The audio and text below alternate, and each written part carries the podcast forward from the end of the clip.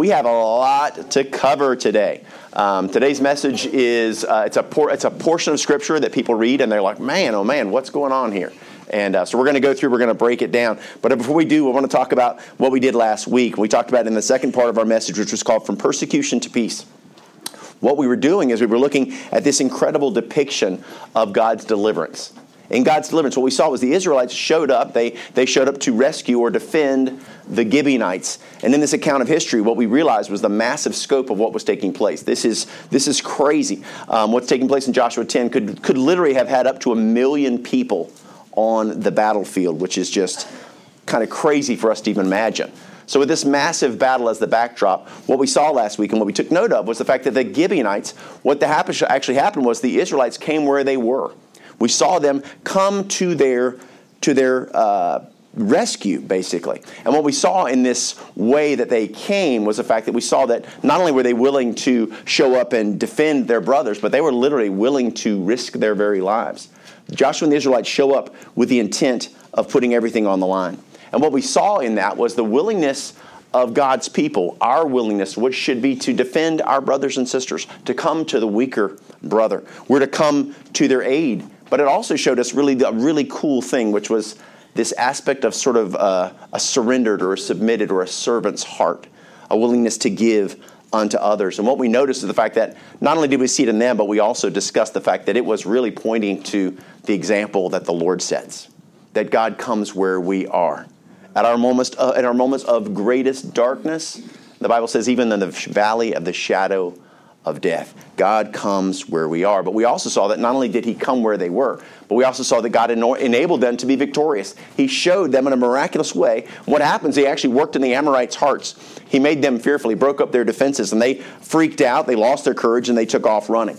And as a result of weakening their enemies, what we actually saw was God was strengthening the resolve of God's people. They were being enabled to do something that they would not otherwise believe that could be accomplished. And we saw this important qualifier in this is the fact that they were being faithful.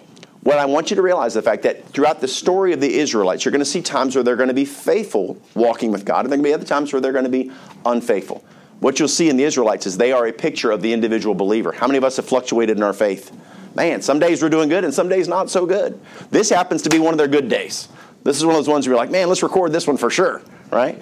And what we find is the fact that here they're being faithful. And because of their faithfulness, what God's going to do is He's going to fight on their behalf. He's going to do miraculous things. But what we also know about the Israelites is just literally within two generations, they're going to slip into unfaithfulness. And what we'll find, you know what? Is they're going to suffer some absolutely catastrophic defeats. Then what's happened for you and I, realize God rewards faithfulness. This is true for them and it's true for us. God has always rewarded faithfulness, and He always, He always will. But again, recognize this is a moment of faithfulness for them.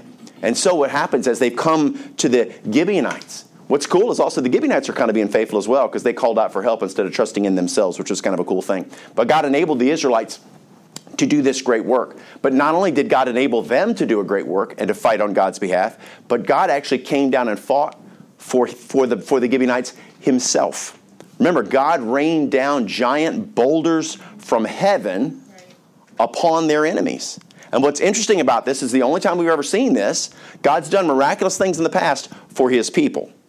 But these Gibeonites are not his people. These are outsiders that God has now included into his body, and we see him defending them. And you know what that teaches us? The fact that, listen, the same protection that we see there that's extended to these people that are undeserving, that are not God's chosen, God does the same thing in our lives. God works in our life, He defends us, He does things that we would not believe are possible to be accomplished. And what's so cool is we can look back in our own life and realize that God has gone to battle for us.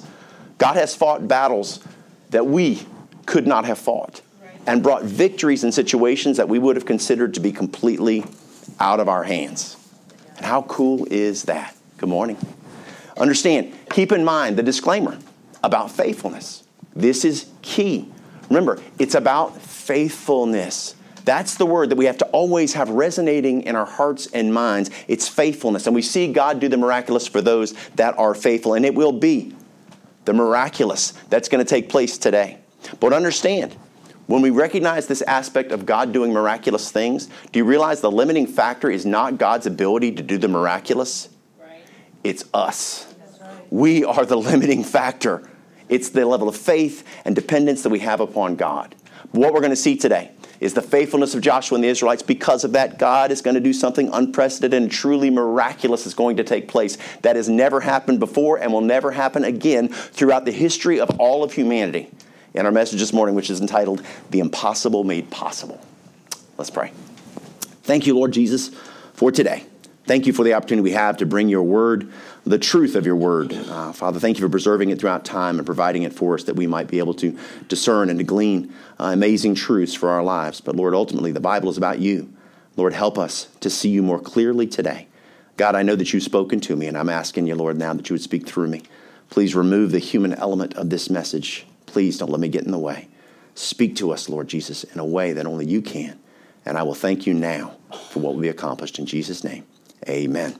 Joshua chapter 10, verses 12 through 14. It says this Then spake Joshua to the Lord in the day when the Lord delivered up the Amorites before the children of Israel. And he said in the sight of all of Israel, Sun, stand thou still upon Gibeon, and thou moon in the valley of Ajalon. And the sun stood still, and the moon stayed until the day, until the people had avenged themselves upon their enemies. Is not this written in the book of Jasher? So the sun stood still in the midst of heaven and, and hasted not to go down about a whole day. And there was no day like that before it or after it, that the Lord hearkened unto the voice of a man, for the Lord fought for Israel. And so, what we see here is being chronicled for us is a more detailed explanation of how the victory was won. Verse number 12 tells us, and it, it, as it starts off, it's telling us that this is happening at the same time what we just studied in verses 9 through 11. Now we're kind of going back, and God's given us additional detail to what took place. Then spake Joshua to the Lord in the day when the Lord delivered up the Amorites before the children of Israel, telling us this is the same chronicle of events that took place last week. But what's know what we know is at this point in time, this was a conflict. This was when the two armies, massive, gigantic armies, were coming together. But what happened was this massive army and this massive conflict digressed into a massive game of chase, basically, because what happened was the bad guys, the Amorites, all turned and started to run. So this isn't the kind of battle that's going to be won quickly, where two forces are going to face off and they're going to deal with. What's happening now is you've got a whole group that are on the run, and now what's happening is God's people are having to chase down these Israelites. So what we recognize in the fact is instead of facing off on the battlefield, this is a process of sort of a, a seek and to find. Now, one half is not wanting to be sought, not wanting to be found. So they're doing their best to escape. And what we recognize is the fact that God's army is spending their time trying to chase them down, and Joshua realizes this. And so, because this is not going to be a quick, uh, is, what do you call it, skirmish, what he does is he, he asks God to do something totally crazy. He asks him literally to, uh, to stop time or, or freeze the sun and the moon so that they don't escape into, into the night. And knowing, listen, he recognizes that it's God's will that they wipe them out. This is what God told them to do. So he is literally praying for God to do a miraculous work because he knows it's the will of God.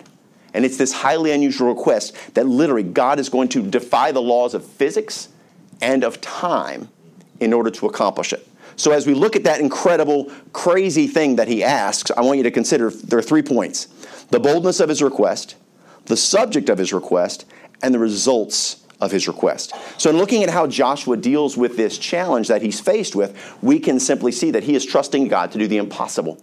And in looking at what he is doing and how he does it, what it'll be cool is it can show us how we can trust God to do the impossible. Remember, Old Testament pictures to teach New Testament truths, right? First point, the boldness of his, of his request. Is it hot in here? Dude, I am burning up. Y'all are killing me, man. I am I'm switching out. I am about to, I'm about to die. Give me two seconds, I promise. I'll be done. Y'all know I'm hot by nature. I can't help it. I'm about, to lose it. I'm losing this jacket. Okay, that's probably what it is. There you go. There you go. All right, cool. Let's lose that for now. All right, cool. Here we go. Now we're going to rock and roll. All right the boldness of his request.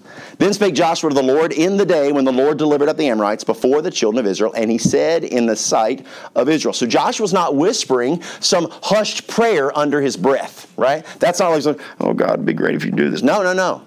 He's not hoping that God's going to do something miraculous. No, no, no, no, no, no, no. What you notice is the fact that he is boldly calling it out. A lot of times when we pray, because we're not sure God's going to answer it, we're like, I'll just keep this between me and God, you know, because I don't want to be too I don't look foolish if maybe God doesn't answer it. Has anybody ever been there before? Mm-hmm. Yeah. yeah. We're like, oh, you know, maybe, I don't know. No, Joshua was standing confidently. It says, in the sight of his men. He's boldly crying out to God, a prayer of faith and confidence in the power of God. Because recognize, Joshua does not, get, does not doubt God's ability to do the impossible at all. He completely believes it. And he knows that he's doing what he's doing according to God's will. God told him. Remember in Exodus 23 27, he says this I will send my fear before thee, I will destroy all the people to whom thou shalt come, and I will make all thine enemies turn their backs unto thee. He says they are to be destroyed. So we can see that Joshua's request is literally in alignment with God's, with God's will. And when Jesus is referring to this same type of praying, the same kind of request to God, where we're praying for God to do the impossible, you know what he said in Matthew 21, 22, 21 and 22? He says, Jesus answered and saith unto him, Verily I say unto you, if ye have faith and doubt not, you shall not only do thus this which is done to the fig tree, but also, this is the part, if ye shall say unto this mountain, hello, anybody ever seen a mountain before? Pretty big. Be thou removed, and be thou cast into the sea, it shall be done. And all things whatsoever ye shall ask in prayer, believing, ye shall receive. Like, wow, that's pretty amazing. That's also pretty handy. Because listen, I mean, how cool would it be if I just be like, man, you know what?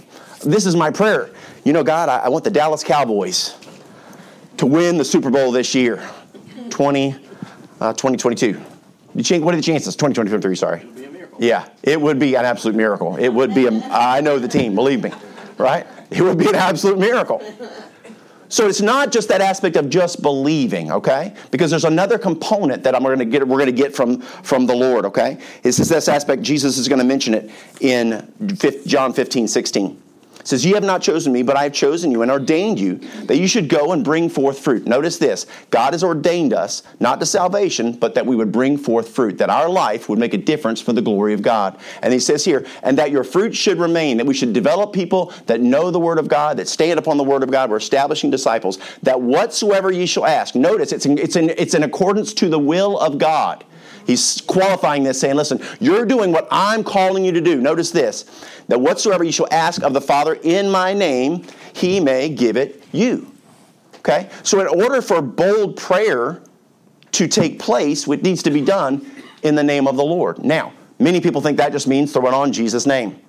I'm going to pray for what I want and throw on Jesus' name, and that means it was according to God's will. That's not what that means. Okay? What it actually means, if you imagine this, if let's say Karen and I go to the, well, Wes and I go to the, to the football game together. we're at the Cowboys game, and there it's a Super Bowl. It's unbelievable. It's a miracle. But we're sitting there, and he goes, dude, you know, when you go get some food, would you get me something? I'm like, what do you want? So I give me a Diet Coke. No, you don't want a Diet Coke. What do you want? Mountain Dew. He wants a Mountain Dew. I know. him. A Mountain Dew and a foot long hot dog right? And I go up to the concession stand and I'm there and I order myself a burger and a funnel cake and all the stuff that I would get, right? And I'm all excited. And I'm like, oh, yeah, yeah, yeah. And I'm going to get Wes's order. Wes wants a Mountain Dew and he wants a foot long hot dog. I am literally making a request in his name. I'm representing him. I'm asking for what he wants. That's what this is telling us. It's saying that when you're praying in Jesus' name, you are praying according to what the Lord would have you ask for. Your heart is in alignment with Him. Joshua is in alignment with God. He's praying by faith, believing, and he's doing what God would have him to do. It requires not only a believing faith, but alignment with God's will, which is exactly what he's doing. And, and he's asking God to do the impossible. That's what, what's what Jesus was referencing. See, God would have us to have a bold prayer life. That's what he tells us to have. Listen, Hebrews 4:16. Because we're saved, let us therefore come boldly unto the throne of grace. That's the God, that's the grace, that's the throne of God. That we may obtain mercy and find grace to help in time of need. A prayer life that believes God to do the miraculous. Now, why don't many of us have that kind of prayer life? James gives us some insight. James chapter 4, verse 3. He says, Ye ask and receive not. Okay, these prayers are not answered. Because ye ask amiss. Okay, so we're asking wrong. What are we doing wrong? That ye may consume it upon your lusts. It is self serving prayer. It's according to what I want, when I want, how I want. God, you know what? You serve me. That ain't the way it works.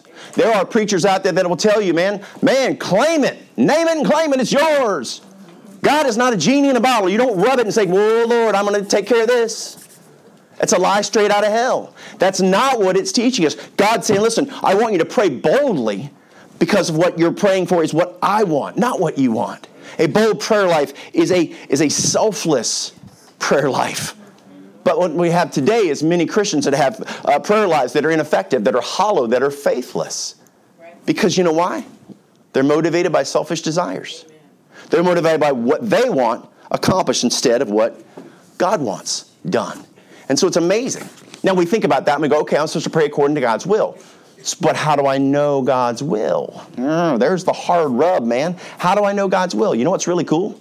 God's will just happens to be contained in God's word. Imagine that, right? It's right here. Guess what? How did Joshua know he was in the will of God? Because he heard it from God himself. He could reference back to the Word of God and say, Listen, I know what I'm doing is what God would have me to do. And can you know what? The same thing is true for us today. Look at this, 1 Corinthians 2.16. For who hath known the mind of the Lord that he may instruct him? Listen, who may know it? But we have the mind of Christ. The mind of Christ happens to contain God's will. And you know what he did? He preserved it for us. He preserved it throughout time. If you track all the way back to Antioch, and you run all the way from Antioch to Stallings, North Carolina, you know what you can find? A King James Bible that was preserved throughout time. Every word preserved. And people that don't understand that do not have a clue. That Bible is that is the one thing that is eternal on this planet that you and I can touch and hold. Preserved by the hand of God. So the mind of Christ contains his will. God delivered it to us. And you know why people don't know God's word, God's will? Because they're not in God's word. Right. So they spend their time trying to fill, figure out what's God's will, what's God's will, what God's will, but they don't turn to the Bible to ever find out. Did God want me to do this or this or this? Well, guess what? He gave you parameters. He established what it is we're to do and how our life is supposed to be lived. What the purpose of our life is. Why am I here? Why was I created? Guess what? You were created to give the glory to God. Amen. You were created that your life would shine into the darkness and that the lost world would see Christ in you. That's what you were ordained to be. That's what we're all ordained to be. What we find is the fact that many people, unfortunately, don't pray with that kind of faith. They pray with, with hope instead of confidence. That's where they come from. And then what happens because we pray with hope and we don't really have faith and these prayers are not answered, we learn to guess what? God doesn't really answer prayer. So instead of praying boldly before God and going to the throne, we whisper little doubtful questions. Oh, God, would you maybe do this? God, would it be wonderful if you do this? But I don't think you will. But God, would you? Maybe, could you? That's the prayer life of most Christians. God, would you? Could you? Could you? Yes, He can. Yes, He can. God can do anything. But notice here, that's not what Joshua's doing. Look at what verse 12 tells us. Tells us. Then spake Joshua to the Lord in the day when the Lord delivered up the Amorites before the children of Israel, and he said in the sight of Israel. He's not hiding his request in a whisper, he's proclaiming it openly. But not only do we see the boldness of his request, we next, our second point is this we see the subject of his request. Notice verse 12. Sun, stand thou still upon Gibeon, and thou moon in the valley of Ajalon. Now, do you hear what Joshua's asking for? This is pretty cray cray. I mean, moon and sun and moon stand still. You're going to stop what's happening. That defies physics, man. That's that's wacko, man. That's crazy. But understand, we're going to get into the physics of what's happening here later on as we look at this. But what I want us to look at right now is the spiritual component. What is it that God's talking about? Listen, when the Lord created our reality, He did on the fourth day establish the sun and the moon. We're going to read that in Genesis 1, verses 14 through 18. And God said, Let there be lights in the firmament of the heaven to divide the day from the night, and let them be for signs and for seasons and for days and years. And let them be for lights in the firmament of the heaven to give light upon the earth. And it was so. And God made two great lights the greater light to rule the day, and the lesser light to rule the night. He made the stars also. And God set them in the firmament of the heaven to give light upon the earth, and the rule and to rule over the day and over the night, and divide the light from the darkness. And God saw it and it was good. So the God does not name the sun and the moon in this description. We know that that's what he's referencing. In fact, we don't actually see them together in a sentence until you get to Joshua, actually to Genesis 37 9. And what you'll see is Joseph is recounting his dream, and he talks about the sun, the sun and the moon. But what's interesting about this reference here is the fact that they're spelled a little differently than they are in other parts of the scripture. Notice verse 12 says this Sun, capitalized S U N, stand thou still upon Gibeon, and thou moon, capital M O N, in the valley of Ajalon. Now, there's only two places in the Bible where S U N is spelled capitalized. The other one we looked at last week, which is in Malachi chapter 4, verse 2. And what we saw there, picture of Christ, listen to this. But unto you that fear my name shall the Sun, S U N, capitalized, of righteousness arise with healing in his wings, and you shall go forth and grow up as calves of the stall. So a, a, a physical item that's being seen with a different spelling. Okay? And we look at that and we go, okay, well, what's going on here? Knowing that we study our the study of the Word of God, recognize this, there is a capitalization of these letters for a reason. Okay? If we go to the Bible and we look at those words that were normally not capitalized, suddenly are capitalized, and we read them, there's a reason why that takes place. It's telling us that there is not only a, a real identity, but there's also a divine identity attached to this item as well. A good example of this is the, the word word, right? Now, if you track the Bible and you go into the Old Testament, it shows up 477 times. Of those 477 times, it is absolutely lowercase every single time. But then we get in the New Testament. And we go through the Gospels, right? Now, the first Gospel is the Gospel of Matthew. What does Matthew do? Matthew reveals Jesus Christ as a king. Then we get to Matthew, then we go to Mark. Mark reveals Jesus as a servant. Then we get to Luke, where the birth story is. Guess what? It reveals him as a man. And then you get to John. And what does John do? Reveals Jesus God right? Genesis 1 1. What does it say? In the beginning. Notice how John 1 1 starts. In the beginning. The only two places that takes place in the Bible. In the beginning was the capital W O R D. And the capital W R D was with God. And the Word was God. Amen. Then you go to verse 14, you want to identify.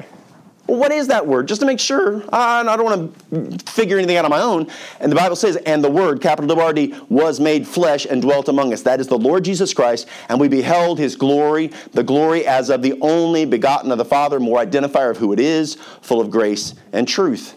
Then there are words like Son, Lord, Father, Spirit, and God that all show up lowercase, but also happen to show up in an uppercase. So we see here there's a reference directly directly to God. And by way, by the way, this is the only time when moon is capitalized in the entire Bible. This is it. And so, what we discern from this is there's something going on. Joshua's not calling on the physical sun and the physical moon, right?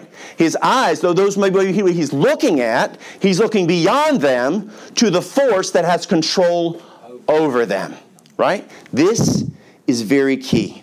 God is sovereign over everything. And the reason why this is important, listen, is because so many times in our prayer lives, we're so consumed with what we see. Our prayers are determined based upon what we see and what our identity or what our, what our reality tells us, what our circumstances tell us. They limit our prayers. And what he's saying is, you know what? I'm not praying to that sun. I'm praying to that sun. I'm not praying to that. I'm going to pray to the one that's control over it. This is power, man. He's praying to God Almighty. He has a heavenly perspective, not an earthly perspective. We're stuck in this earth. We're in this flesh for now, but man, our heart needs to be set upon God above. 2 Corinthians 5 7, we walk by faith and not by sight. Man, it's easy to preach, it's easy to reference, but it's hard to live. There are days when our circumstances will overwhelm us. There are days, you ever driven through a cloud that just seemed like it was solid? I mean, you drive through a fog and you're like, dude, oh my goodness, I can't see a foot in front of my face. It feels so real. It consumes our vision. But if you reach out and touch it, guess what? It's not real. This is not our reality. We're stuck in it now, but man, our reality is to come. This place is just where we are for now. Amen. This is a test. Amen. This is a test. What will we do with the time we're given? There's a beginning date and an ending date on our tombstone, and there's a dash in the middle, and the dash is up to us. What does the dash say? For some people, it's a waste. For some people, man, it's for the glory of God. And we, our lives should impact this world for His glory. Our eyes must be focused on heaven above and the power of God instead of the present world that we live in. And that's exactly what we see Joshua doing right here. He's calling out to God by faith to do the impossible. Notice, we've seen the boldness of his request and the subject of his request and the results of his request. Verse 13 says this And the sun stood still, and the moon stayed until the people had avenged themselves upon their enemies. Is not this written in the book of Jasher? So the sun stood still in the midst of heaven and hasted not to go down about a whole day. And there was no day like that, before it or after it, that the Lord hearkened unto the voice of a man. For the Lord fought for Israel. Now the sun is 109 times larger than the earth. I started thinking about the reality of what was going on here, right? It was like, whoa, these are the results of what's taking place. 109 times larger than the earth. That's pretty big. It has literally, it is a gigantic fusion reactor. It is just explosive power, unbelievable impact, and it's radiating incredible heat, X rays, heat rays, and light rays. How cool that the sun is a picture of God, right? The sun is a picture of God. Consider this it has three rays that it emanates X rays, which are powerful, that go through this planet, but you can't see them, and you can't touch them, you can't feel them. The Father. Then there's light rays. Oh man, light rays, you can see it. Oh, you can experience it, but you can't feel it.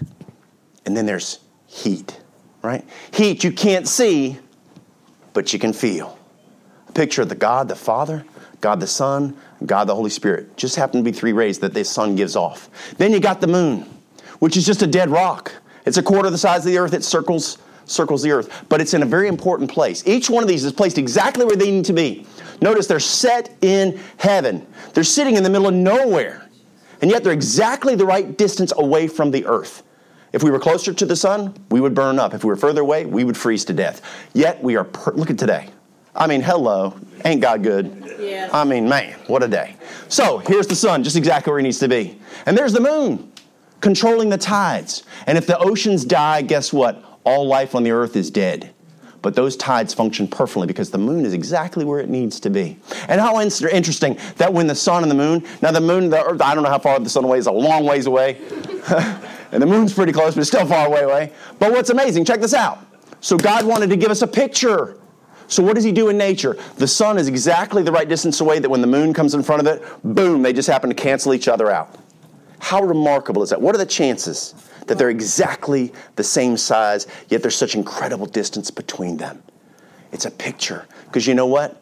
The Son, the love of God reflects to the world. And here you are, we're on the earth.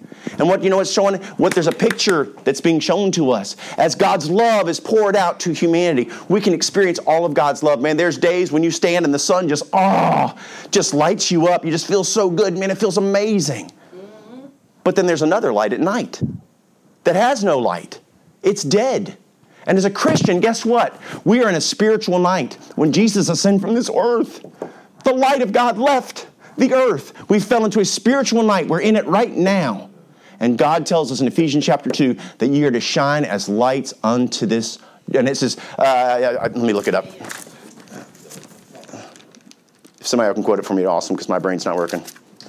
But it's all right. No pressure. Here we go. Uh, uh, uh, Ephesians 2. We're to shine as lights. Uh, yes, yes, yes. Yep. By speaking through. Nope, that's not the where I'm going to be. 215. Yes, here. Sorry, my bad. All right. Having abolished in this flesh. That's not it. Philippians. Oh, I was about to say, where I? I said Philippians, and I'm in. Man, y'all are messing me up. I cannot do this under pressure, obviously. All right, here we go. That ye may be blameless. This is awesome, okay? So here's the picture the sun, a picture of God. Here we are, the moon, a picture of the believer in the spiritual night. Listen to what it says that ye may be blameless and harmless, the sons of God without rebuke, in the midst of a crooked nation among whom ye shine as lights in the world. You are not a light, you shine as a light. You reflect the light of God. How beautiful, right? All this is pictured in God's creation. And then we also see that they had some other roles, not only to define and, and to keep life functioning and, and existing and thriving, but notice this is in Genesis 1.14, it says this, they delineate time to divide the day from the night and let them be for signs and for seasons and for days and for years. So Joshua in this moment is asking God to lengthen a day. Whoa. Now, I don't think he understands necessarily all that he's asking. We think about the celestial components that are taking place in the world. But all he knows is this his job is to completely wipe out the enemies, and he's asking God to allow that to take place. Now, and you and I go back to physics class, or what was it, earth science, right? And they had that model, right, with the tennis balls and all that business that we used to make back there. Remember that? I'm old. Okay, so obviously y'all do it on the computer now, but back in my day we did it with foam balls and such and coat hangers. So we had that model. And in that model, guess what? The sun's in the middle. The sun's not moving. So Josh was asking for the sun to stand still, not knowing that. All he's concerned about is listen, I just know that I want the day to be longer. And the moon revolves around us. And so what we see is the fact that there's a lot of things taking place here that Josh was not concerned with. His only concern is going to the one that controls all of it and saying, Listen, God, would you do something that I have no idea how it functions, but I'm asking you to do something that doesn't, doesn't make sense. And yet, verse 13 tells us that God does what this man who has no clue what he's asking for, not realizing the size of the sun or the moon or how all that stuff functions, he doesn't understand it. He has no clue how big it actually is, what he's asking. So many times you and I ask for things, we don't know how big of a thing we're actually asking God for. But Joshua says, you know what, I'm just going to throw it out there. God, would you, would you stop it? And notice this, verse 13, and the sun, lowercase, sun stood still, and the moon, lowercase, stayed. So how did God do this? How did he make that happen? Right? Now we might think, ah, you know, I thought about this. Um, you know, if, if you were to go during the summertime, if you went to the North Pole, you know you have 24 hours of sunlight at the North Pole because the earth is tilted that way. Did God just take the earth and go, ah, crank it over for a little while just to give Joshua what he needed? Maybe. But you know, we don't know. But it really does not matter because ultimately, God can do whatever He wants to do. Okay? He is sovereign over the earth and over heaven, by the way. Notice what it says in Colossians 1:16. For by him were all things created that are in heaven and that are in earth, visible and invisible, whether they be thrones or dominions or principalities or powers, all things were created by him and for him. Okay? All things, not some things, all things. And so, because of this wonderful fact, God is not bound by the limitations that we are. All the things that hold us back or that limit us in the reality that we live in are not God's. He defies all laws laws of physics, time, nature, reality, everything. God has the ability to work through them all. But literally, the power to create life and utterly destroy. So, God has this incredible power. You know what? Because He is the author of our story the author of our story. Our history, human history, is in fact his story. How beautiful this is. Notice what it says in Hebrews 12 2 looking unto Jesus, the author and finisher of our faith, who for the joy that was set before him, notice the wording there, the joy that was set before him, what? Endured the cross. The cross was not the joy, it was the, re- it was the reconciliation of humanity back to God. The family that he wanted from the very beginning that was broken at the fall, now gets to be restored through his son. How beautiful, that's the joy. Whether they be, th- oh, not wrong place, uh, but the throne, but endured, endured the cross, despising the shame, and is set down at the right hand of the throne of God. And you see, as the author, he gets to write the story. He establishes the reality, but he's not bound by it. It's kind of like you and I. If we take a pen and paper and we sit down and we decide we're going to write a story, my characters could be bunnies, they could be Sasquatch, they could be chickens, they could be people, whatever we want. We determine what, who's in the story. We determine how big they are, how small they are, how fat they are, how short they are. We determine everything. We determine how reality functions. Do they live underwater? Do they live under the earth? Do they live in space? We can determine it all because you know what? We're sovereign over the story. We have total control over the story, but we're not bound to the story. Could we rewrite the story if we chose to? Oh, absolutely. Well, we're sovereign. So what we see is what does Scripture tell us about the way God deals with our reality? Isaiah 55, verses 8 and 9 says this For my thoughts are not your thoughts, neither are your ways my ways, saith the Lord. For as the heavens are higher than the earth, so are my ways higher than your ways, and my thoughts than your thoughts. And what we're witnessing right here with Joshua is God saying, you know what, I'm going to exercise my right to do what I want, when I want, according to my will. A miracle is nothing more than God defying the laws and limitations of reality. He is stepping into our world and doing what to us is impossible. Mm-hmm. Incredible. And we go, this should not happen.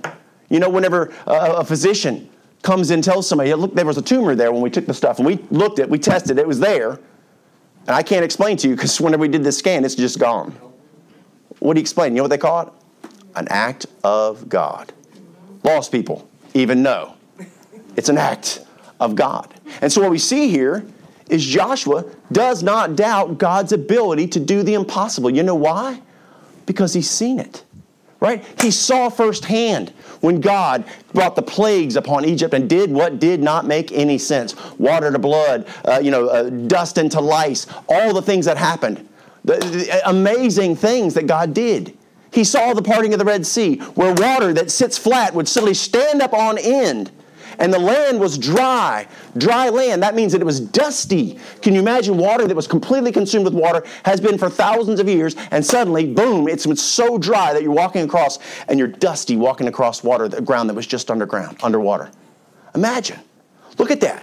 He saw manna delivered by God. He saw a rock that was struck and enough water to feed several million people coming out of it. He witnessed the walls of Jericho come crashing down. Didn't make any sense. But Joshua remembers it all. And he says, You know what? I know what God can do. I've seen it with my own two eyes. And see, that's the problem. So many times we forget. He remembers what God's done, he doesn't doubt his power or his desire for righteousness to prevail because Joshua knows the heart of God.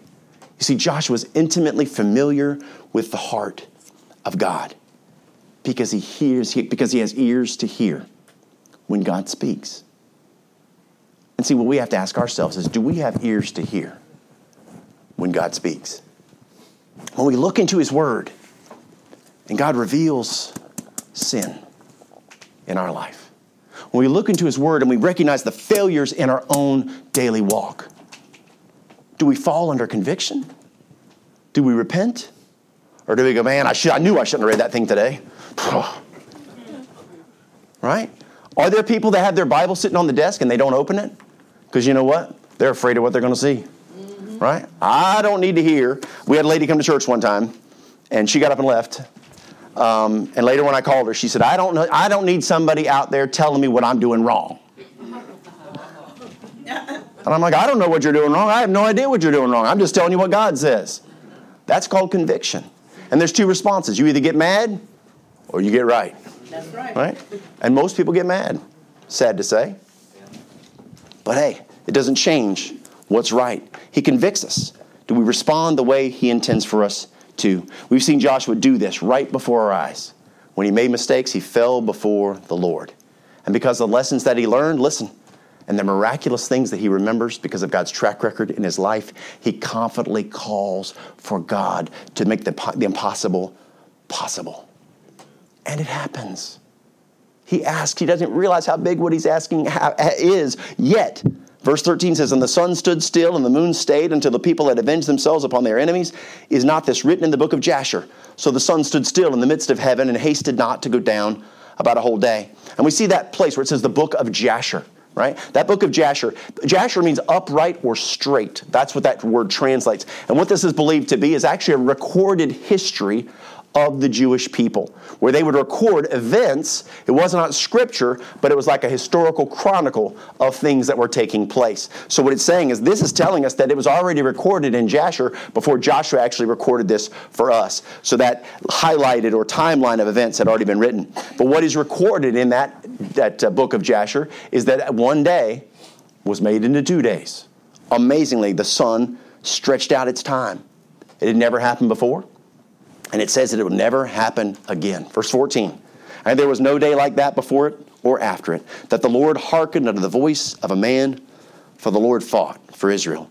On behalf of his faithful servant, God did the impossible. And here I want to remind us of something that we've talked about before. I mentioned it in the beginning. The Old Testament is a picture book. When you want to learn something as a child, you get the word and you get the picture. God is the ultimate teacher. And guess what he does? He takes the Old Testament, these real historical events that took place, they depict things that we can see, understand, recognize, and visualize, see the picture, right? And then he teaches us the concept in the New Testament. And the two work together. And what we're seeing here is God's teaching us something. He's showing us something that we need to recognize, which is the fact that, listen, eh, bottom line is it's, the, it's recognizing the sovereignty of God and the heart of God, okay? This is what's so key. It's what we're lacking in our world today. We're limited by what our reality tells us. We're more doubtful of God than we've ever been as a society because we don't believe God can do what he used to do. Well, back then God did this. Back then God did this. God, he's the same God. Right. The same God with the same power, with the same heart, with the same track record. And we're his people. And yet we don't trust God for the impossible. We just fall on our knees and say, well, I guess it's just not meant to be. And if we do pray, it's one of those ones, well, God, you know what? if you'd fix it, I sure would appreciate it. If you'd work on this, I sure would appreciate it. I don't expect you to, but I mean, if you, and if you found time, I, it'd, it'd be great if you would. That's the way we pray. And it's a sad state of affairs. But I can tell you from personal experience that God can do the impossible. Yes, He can.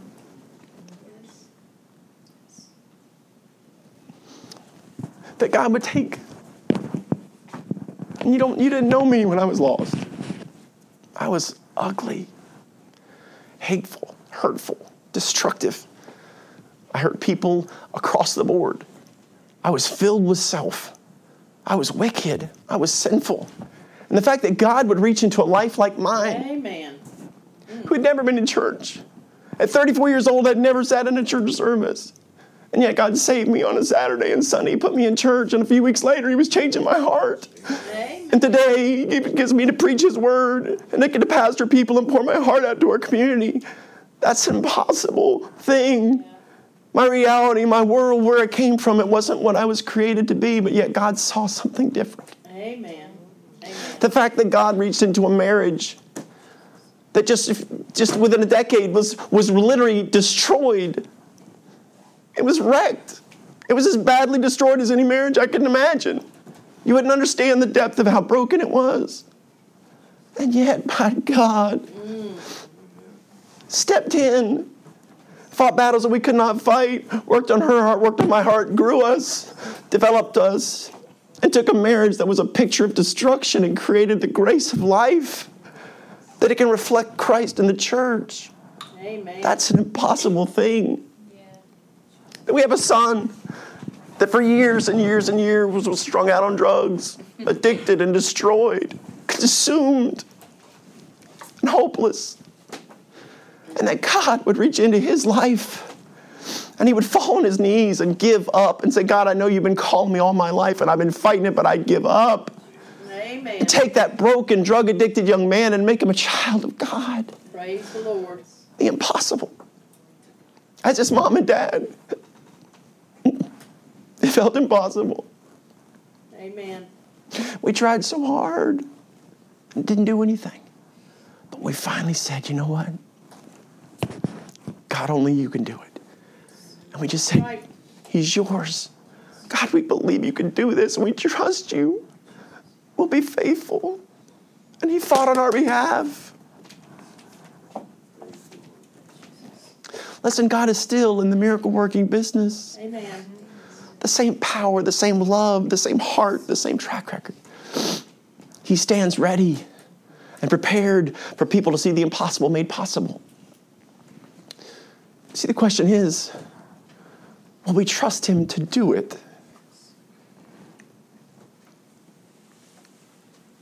Or will we be consumed with doubt and listen to our flesh and the lies of the world? God has given us all we need to know who He is.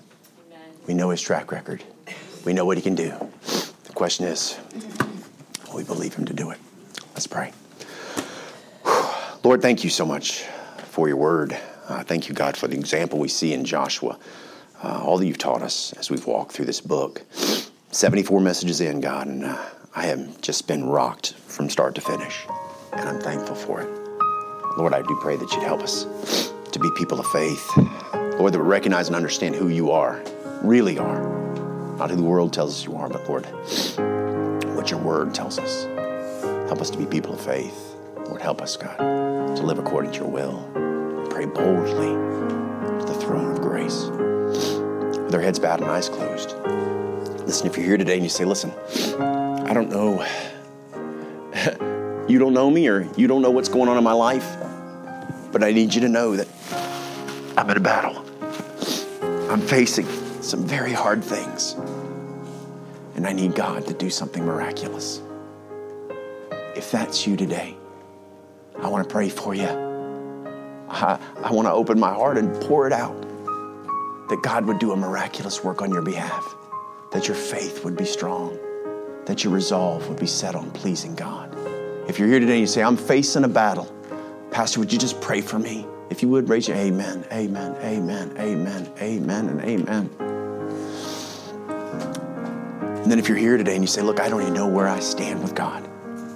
Listen, 21 years ago, somebody asked me if I died today, if I knew for sure I'd go to heaven. And I said, I hope so. I didn't know. And if you have doubts in your heart, listen, it's not about a religious ceremony. It's about not about a magic prayer. This is about a broken heart that calls out to a God who loves them, who went to that cross and died with you in mind. And listen, if you're watching this online, you're watching it recorded. Salvation is nothing more than a, an attitude of surrender. Will we just give in? The Bible says the gift of God is eternal life through Jesus Christ our Lord. It's a gift. A gift costs the giver and it's free to the one that receives it. A free gift is offered to you. And the way you receive it, for by grace you are saved through faith, and that not of yourselves. It is a gift of God, lest any man should works. But folks, and understand it's just a matter of faith. If you want to receive Christ as your Savior, I'm going to give you an opportunity to pray. It will not be the words of the prayer that will save you. It's your heart that God's listening to. It's your heart. With our heads bowed and eyes closed, if you want to receive Christ, repeat after me. Dear Lord, I know that I'm a sinner, and I'm so sorry for my sin. I know that you love me. I don't understand it, but I understand you love me, and you died for me. I'm asking you right now in the best way I know how to come into my life, to come into my heart, to forgive me of my sins, and give me a home in heaven. Lord, I turn from my old life and embrace one with you. Thank you for saving me. I'll see you in heaven one day. In Jesus' name I pray. Amen. Head still back.